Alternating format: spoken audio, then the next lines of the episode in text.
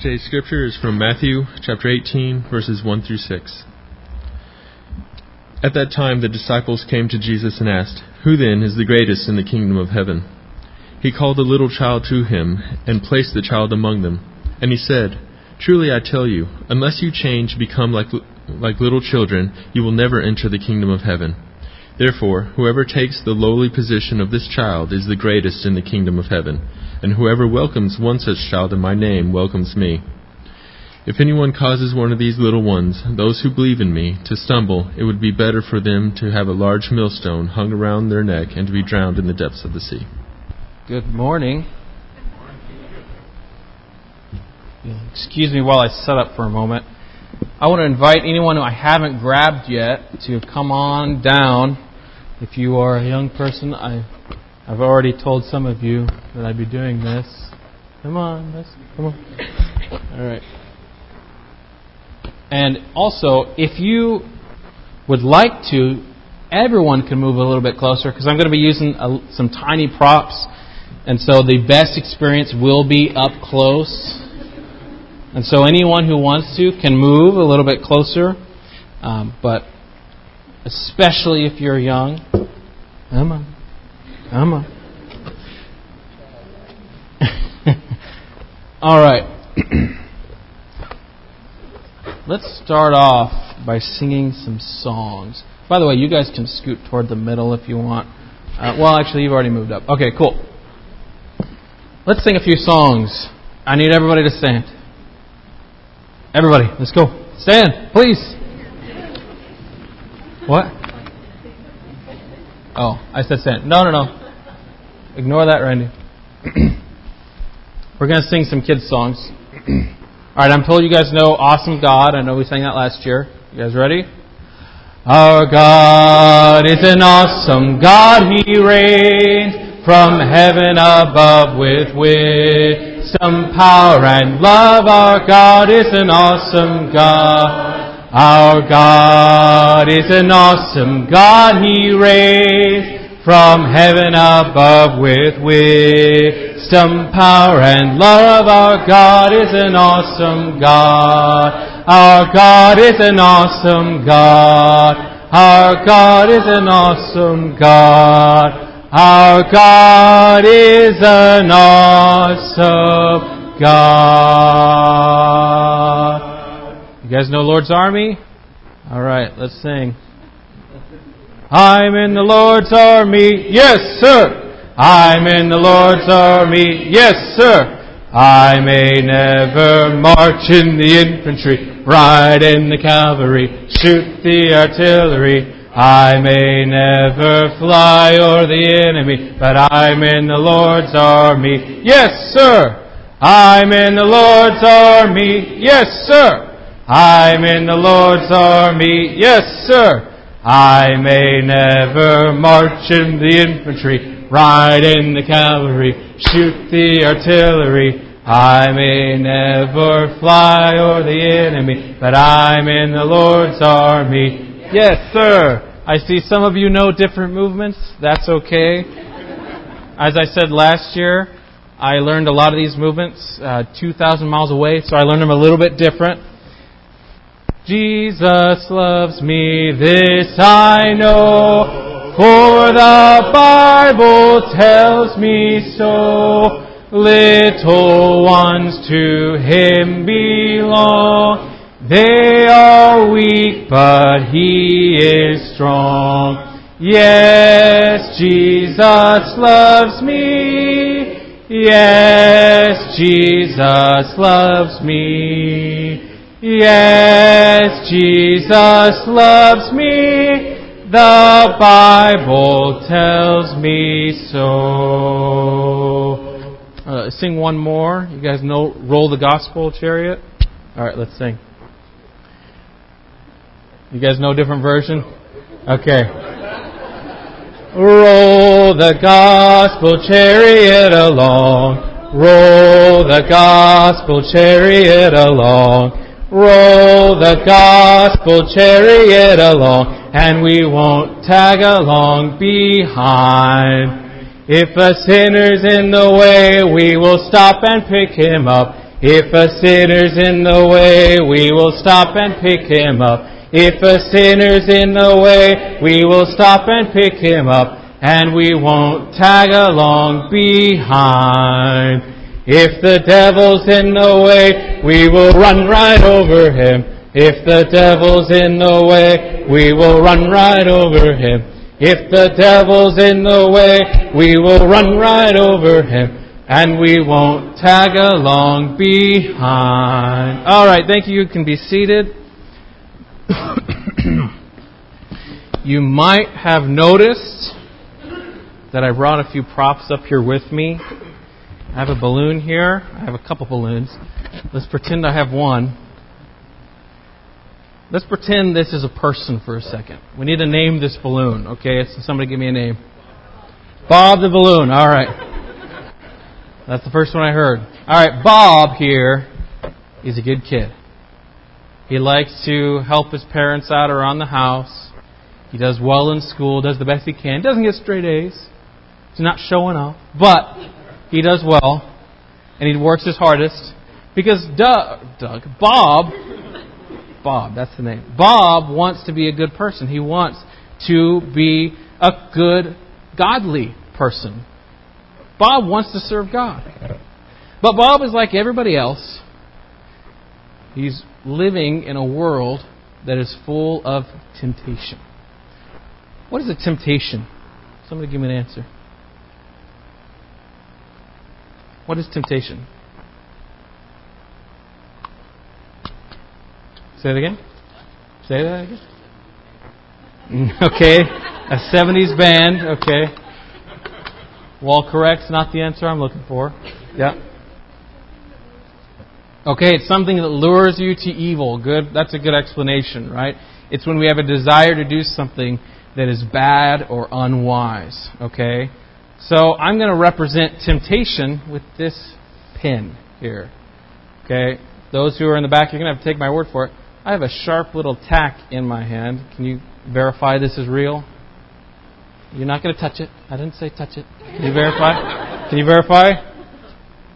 Yes, this is real. It's a real pin. You'll see it's real in a second. But balloons and pins don't mix, do they? Right? Balloons and pins do not mix. And it's the same with humans and sin. Temptation.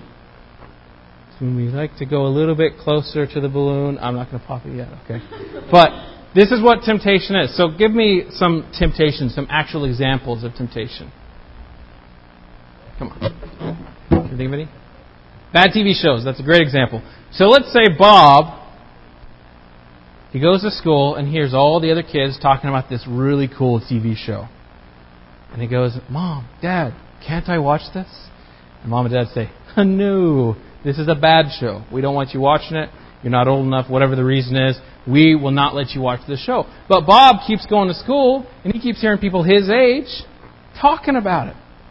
And so Bob one day goes to a friend's house. And Bob is staying the night at that friend's house. Oh, and look what happens. Their friend turns on that TV show. Temptation, right? What does Bob do?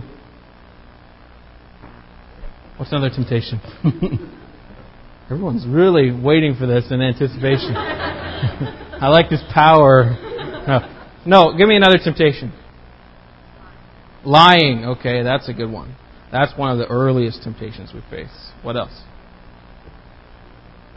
Cheating on a test. That's a nice temptation. See, Bob, he's having a hard time in algebra. He says, you know what? If I just look at that person's test, you know, it's not that bad, right? No one's being harmed. I'm just being helped here, right? It's not going to hurt anyone, right? And so Bob gets closer and closer. And what happens when Bob fails, falls to temptation? What happens? It wasn't that bad, was it? Okay. That's what happens, right? That's scary. That's hurtful. We just killed Bob, okay? No. Okay, no, we haven't, but in a sense we have, because in Romans 3.23, what does it say about sin? Oh, that's 6.23. Sorry, the 6.23. The wages of sin is death. Right? You knew what I was going for. Thank you. So we killed Bob. It's scary. This is this is bad. Temptation, sin is very bad. It's very scary, right? It has the power to shake us to our core. And you know what happens? It not only does it damage our relationship with God, it also damages our relationship with ourselves. Bob was popped. It hurts when we sin. You ever feel you ever do something wrong and you feel really guilty for it? I know I have. And that's what sin does. It makes us feel bad. It makes us feel guilty. Sin has such power over us that we feel like we're worthless because of it. So if one sin is that powerful, how bad do you think many sins are? Okay, can you confirm these are mini pins sticking out of a little foam piece, okay? At least 25. Everybody see that? So how bad is one sin? It was enough to pop Bob, right? Well, here comes Bob again. I know he's back to life, okay?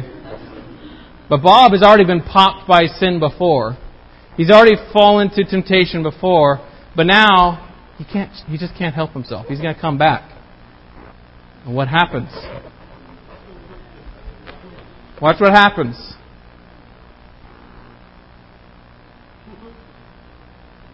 What's happening here? Do you see that? It's touching. But he's not popping. See, Bob, let me tell you, this is what makes sin so scary. Because, no, these are real pins. Here, here, if you don't believe me, confirm. These are real. And yet it's not popping, right? That's the scary thing about sin. Because the more you sin,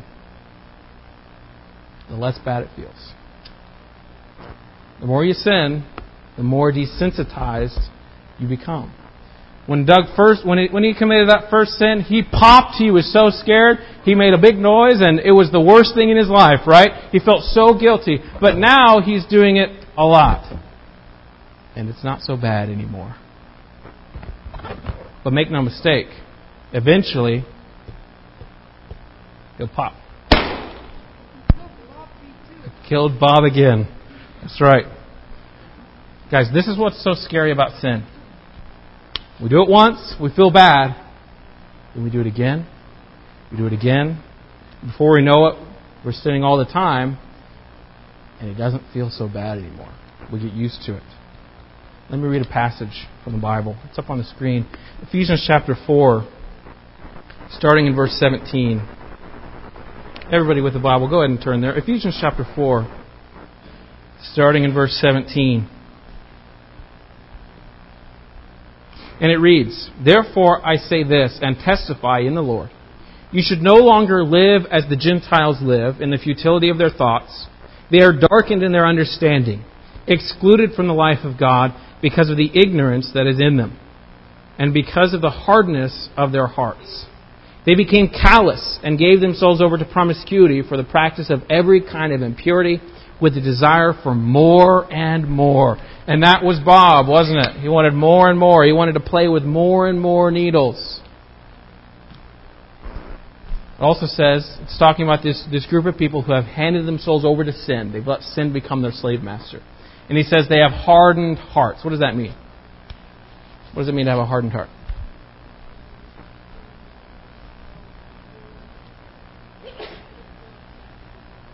Okay, yeah, we're, and we're going to see that in the next word even more so. Anybody else? So what she said is, you don't feel it every time you sin. You don't feel it as much. Sorry. They're not letting God's love reach them, right? They're resistant to the truth. And so Paul says, the writer here, Paul, he says they're, they have hardened hearts, and he also says they've grown callous. What does it mean to be? What is a callous? It's a thickened part of your skin. You, guys know hard workers in your family? Maybe a farmer, right? Somebody who lifts heavy objects a lot. They have calloused hands, right? Because the first day they worked, they had a lot of blisters. It was hard. It was painful. And then eventually they kept working and those blisters became calluses, right? It's like your skin is growing armor so that you're less sensitive to the things you're doing. Okay? So that's what callous is. So why would Paul say these people who've handed themselves over to sin have become calloused. It's like they have calluses on their soul. What does that mean? It's kind of what you said earlier. Yeah, they're not sensitive to sin. They don't feel it anymore. They're like the farmer who's been working every day of his life. He doesn't feel the, the thorns when he, when he picks them up, right? Because his skin is so callous, he's been desensitized to it. And Paul is saying the same thing about these people. He's saying they have been doing this so long, they don't even feel it anymore. And that's, again, why skin is so scary. Because sin wants us to grow calloused. Sin, uh, Satan wants us not to feel the pain anymore. So look at verse 20. It says, But that is how, not how you came to know Christ, assuming you heard about him and were taught by him, as the truth is in Jesus. To take off your former way of life, the old self that is corrupted by deceitful desires, to be renewed in the spirit of your minds, and to put on the new self, the one created according to God's likeness, in righteousness and purity of the truth. So, what does Paul mean when he says you need to take off the old self? and put on the new.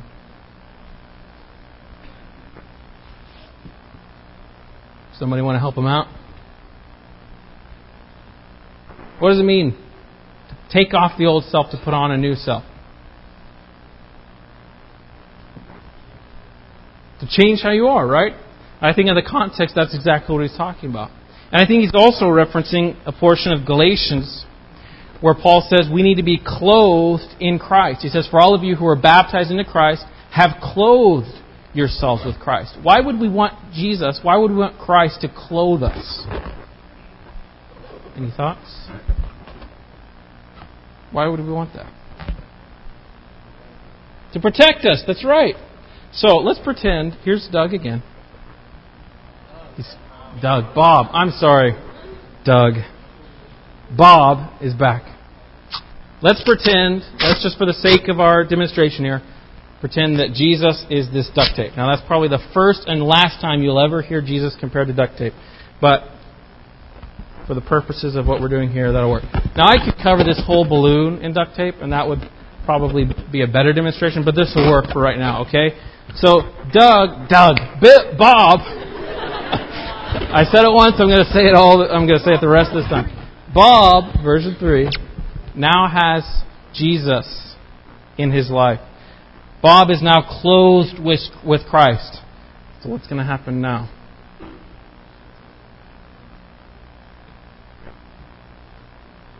See that? The sin is there. The sin has come in, but Bob's unharmed. Because that Sorry. That was not part of the demonstration, okay? But do you see what Jesus was able to do there? Not destroy. We're ignoring that part. Jesus was able to protect Bob. Now, that doesn't mean you should be messing with needles. That doesn't mean Bob needed to be hanging around the needles anymore. But it does mean that when he did fall to that temptation, when he did actually sin, Jesus had him covered. In 1 John chapter 1 verse 7 it says if we walk in the light as he himself is in the light the blood of Jesus Christ cleanses us from all sin. And so that is what the power of Christ is. He can clothe us and he can protect us from these sins. We can be covered. Yes, we may fall to the temptations. We may go back to the needle once or twice, but Jesus has us covered. He cleanses us. He protects us. And that's what it means to be clothed in Christ. So I need you to do me a favor. I need you to turn to your neighbor and just tell them you need Jesus. Okay? Okay, now now point to yourself. Now point to yourself and say, I need Jesus. Because that's the truth. The truth is we all need Jesus. You need Jesus, I need Jesus. Everyone in the world needs Jesus just like everybody else. So I appreciate that. I'm going to ask you guys to stay as well behaved as you have been. Be a little bit quiet. I'm going to let Chris come up here and lead us in a song, and then I'm going to talk to the adults for just a minute. Uh, but thank you so much for your time. Come on.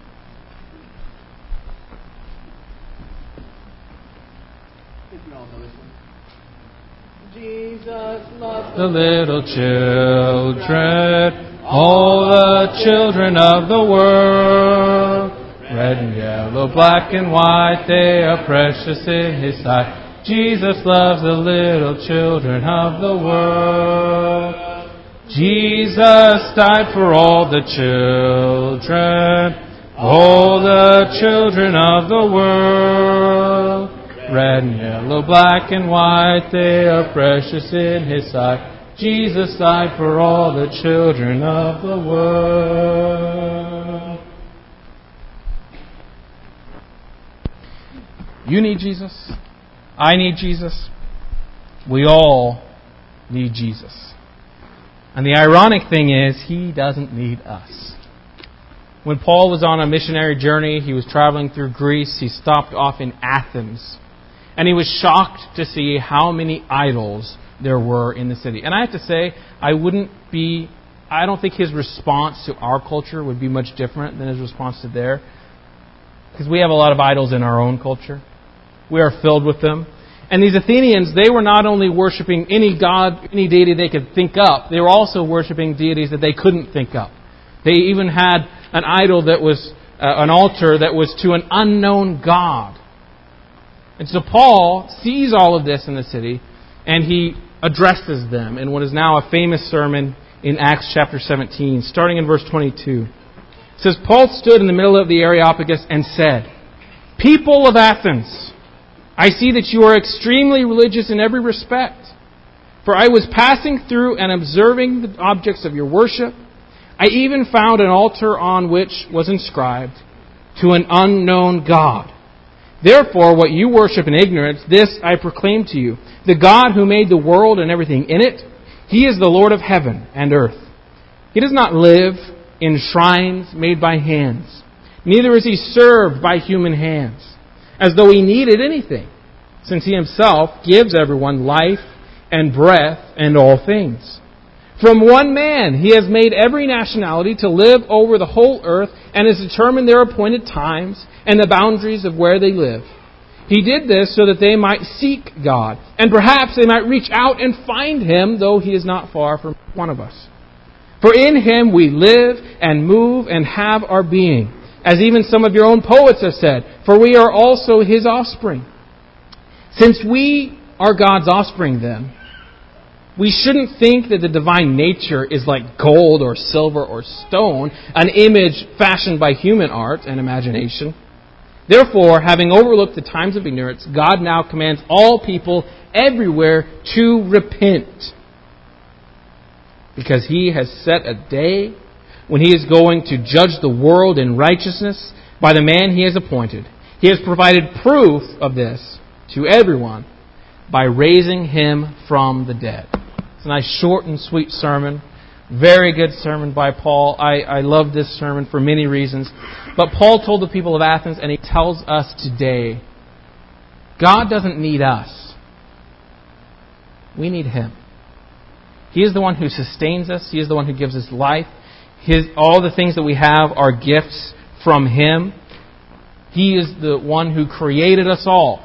God is all powerful. He cannot be served by human hands. He doesn't need us to give Him offerings or to, to dust Him off. He's all powerful. He doesn't need us. But we need Him desperately. And Paul, he's pointing out a folly with the Athenians here. He says, Your own poets have said that you're God's offspring. That, that the gods created us. Like that's what makes God, you know, a deity a deity, right? So they understand that they are the offspring of God, and yet they're practicing the opposite. They're worshiping their own offspring. They're worshiping things that they created. They're saying, yes, God created us, and then they're worshiping that which they have fashioned with their own hands. And Paul says, Don't you see the foolishness of this? God made you, He sustains you. He doesn't need you to come in and dust Him.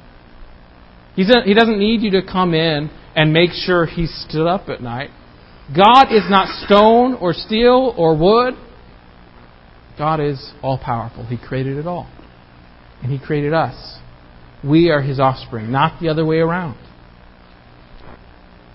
And this God who created us because we are his offspring, he has power over us. And he calls all men everywhere to repent.